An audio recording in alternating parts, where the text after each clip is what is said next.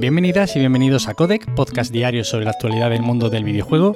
Yo soy Nacho Cerrato y la idea aquí es comentar brevemente lo que se cuece a diario en la industria del videojuego en capítulos muy cortitos. Así que si quieres estar al tanto y tienes poco tiempo, te invito a que te quedes por aquí. Y hoy, como no podía ser de otra forma, tenemos que empezar hablando, empezar y vaya, estaremos un rato hablando sobre el Nintendo Direct que se celebró ayer 9 de febrero y que, bueno, tuvo bastantes novedades interesantes. Voy a ir repasándolo, parándome en lo que me parece más interesante de comentar. Y bueno, no me entretengo que hay mucho aquí por comentar y empezamos hablando del Fire Emblem Warriors 3 Hopes, que básicamente podemos resumir como un museo de Fire Emblem ambientado en el mismo universo que el Fire Emblem Three Houses.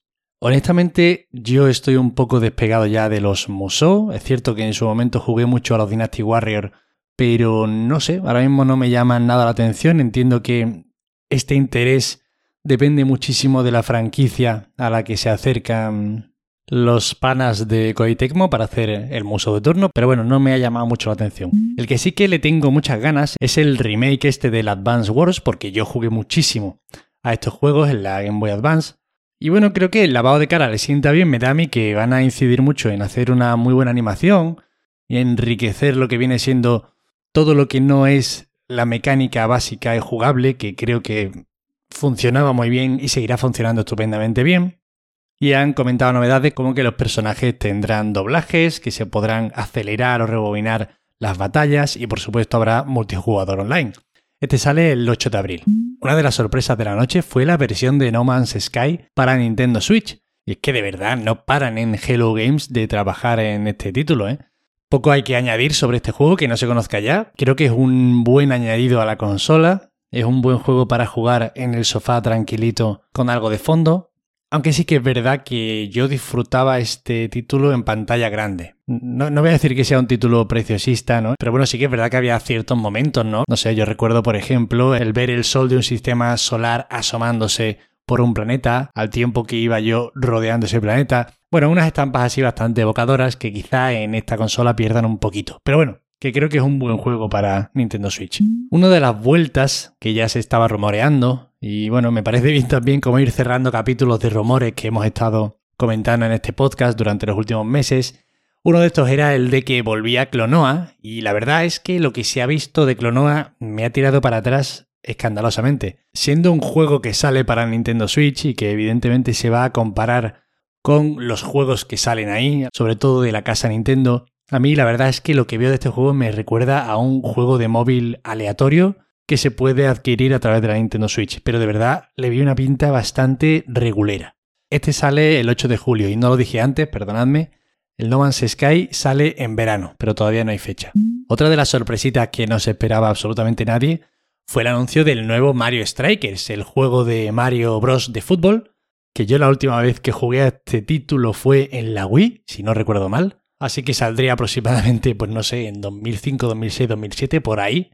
Y bueno, regresa esta saga el 10 de junio con el Mario Strikers Battle League.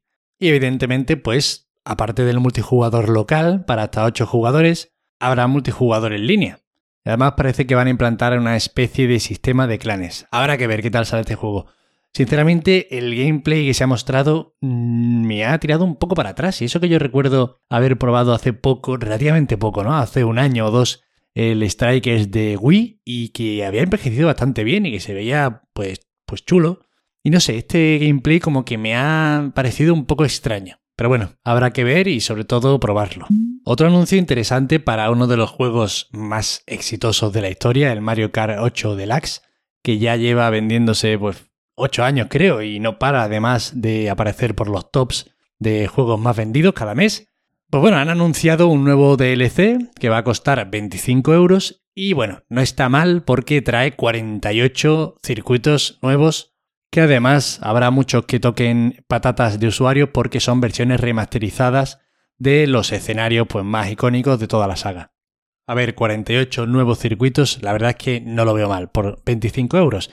Evidentemente aquí hay estrategia y es que si tienes el Nintendo Switch Online más el paquete de expansión, este DLC te sale gratis. No son tontos en Nintendo, desde luego que no son nada tontos. Y ya tenemos ventana de lanzamiento del Splatoon 3, que sale efectivamente en verano, como ayer medio apostaba yo un poquillo. Y bueno, se ha visto un pequeño tráiler con un par de minutos de jugabilidad. Nadie va a descubrir a estas alturas Splatoon. Es un juego súper satisfactorio de jugar. Y bueno, que llega prontito, que llega en verano. Otro de los capítulos de rumores que se cierra aquí es la vuelta de Chrono Cross. Este remake o remasterización que se estaba rumoreando desde hace tanto, resulta que al final es una remasterización y a mi modo de ver bastante, bastante vaga.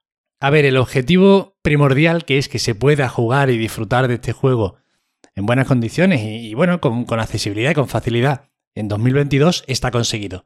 Es un remaster funcional y adecuado, pero yo qué sé, a mí me hubiese hecho ilusión un poquito de más intención al revisitar este clásico de Squaresoft. Este JRPG, el Chrono Cross, se llamará The Radical Dreamers Edition y saldrá el 7 de abril para Switch, PlayStation 4, Xbox One y PC. Además, por ejemplo, una de esas cosas que evidentemente no había en su momento, tendrá textos en español. Otro de los anuncios que nos pilló un poquito por sorpresa y que a mí personalmente me gusta porque, bueno, no le hago ascos a ningún juego del estilo Mario Kart y de Karts en general, es Speedstorm, un juego de, de Karts, de carrera multiplataforma, esta vez con personajes de Disney y Pixar como protagonistas. Y bueno, evidentemente con varios modos online. Este saldrá en verano y, joder, parece ser que, bueno, que va a salir de cada universo un juego de este estilo. Porque estamos pendientes del juego de cards de los chocobos. Yo no sé si va a sacar alguno Warner o si solamente tenía entre manos esa especie de Smash Bros. Pero bueno, otro juego de cards que a ver qué tal sale. No, no se ha visto mucho, prácticamente no se ha visto nada. Evidentemente también vimos un poquito más del Kirby que sigue dejando buenísimas sensaciones con cada tráiler que muestra. De verdad, no hay tráiler que a mí no me dé más ganas de jugarlo que el anterior, así que tampoco voy a entrar mucho porque va a salir muy pronto, pinta muy bien, es simplemente un tráiler más que muestra más mecánicas y su gameplay con un poquito más profundidad y simplemente nos provoca tener más ganas de jugarlo ya. Y otra cosita interesante, va a salir una colección con los dos Portal para la Nintendo Switch, aunque esto todavía no tiene fecha determinada. Pero bueno, a mí todos los clásicos o indies que me vayan metiendo en la Switch, me alegro porque siempre es una consola agradecida de utilizar. También se mostró el Triangle Strategy, uno de los JRPG más esperados para la Nintendo Switch, en principio que sale además el 4 de marzo, y el vídeo que se ve la verdad es que me ha gustado mucho. Me gusta mucho esa mezcla que hace en el estilo gráfico de unos personajes pixelados en unos escenarios con un 3D bastante retro, pero al que le aplica una iluminación que lo hace muy espectacular a la vista. No sé, a mí la verdad es que la dirección artística de este juego me atrae muchísimo y evidentemente no sé si tendré tiempo de JRPGs, llegado el momento, lo dudo, pero no me extrañaría a mí que me lo guardase para algún verano o algunas vacaciones así tontorronas, porque este también tiene mi interés. Y ya por acabar con lo que a mí más me interesa, de nuevo os Insisto, no estoy comentando todo lo que se ha presentado, se han presentado aún más cosas, así que evidentemente le podéis echar un vistazo si queréis profundizar y os dejaré en las notas del episodio un enlace al evento y algún artículo que resuma todo esto que se ha mostrado en el evento. Pero bueno, acabando con lo que a mí más me interesa, el último bombazo de la noche ha sido la nueva entrega de Xenoblade Chronicles, el 3, que ha sido el broche de oro a este Nintendo E3 y que llegará a Switch en septiembre. De verdad, este año la Switch va a ser un pepinazo de consola, ¿eh? ¡Qué barbaridad! De nuevo, este es uno de estos juegos con los que la Nintendo Switch saca músculo técnico. Si veis el tráiler, es un título que maneja muy bien la escala y que te sitúa en escenarios imponentes, con construcciones que si levantamos la vista no vemos hasta dónde llegan. A mí me gusta mucho la atmósfera que se genera en este juego. Eso de verte medio solo en escenarios así de este estilo, tan enormes, con criaturas tan colosales por ahí. Bueno, es un juego atractivo a la vista y que ya pues ha salido bien en anteriores ocasiones y seguramente este no sea diferente. Y bueno, esto sería todo lo que yo quería comentar del Nintendo Direct, porque yo creo que ya me estoy haciendo pesado ya os digo que me faltan cositas. Año pintón para los poseedores de una Nintendo Switch, sobre todo pensando que la segunda mitad de este año va a ser lo más gordo, si no hay retrasos. En fin, muchas ganas de que salgan bien todas estas cosas. Y ahora hablamos un poquito de Microsoft y es que parece ser que continuará lanzando juegos de Activision Blizzard en otras plataformas. O al menos eso dicen ahora mismo en un nuevo comunicado que ha surgido como respuesta a las evidentes preocupaciones acerca de la posible exclusividad de franquicias como Call of Duty. Aquí la compañía parece ahora mismo bastante clara y declara haberse comprometido con Sony para que esto no ocurra, y que además también respaldarían igualmente a Nintendo.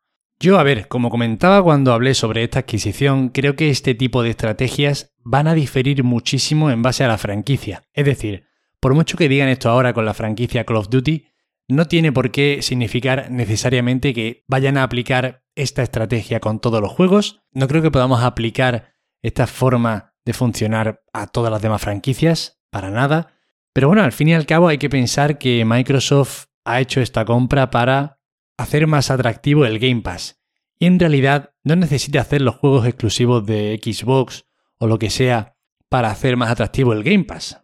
Simplemente si mete estos juegos de lanzamiento en este servicio a un precio competitivo, ya puede competir y con mucha fuerza contra el que tenga que gastarse los 70 euros para jugarlo en una PlayStation 5. Y además sigue ganando dinero de esos 75 euros del juego que se compre un usuario de PlayStation 5 porque posee la franquicia.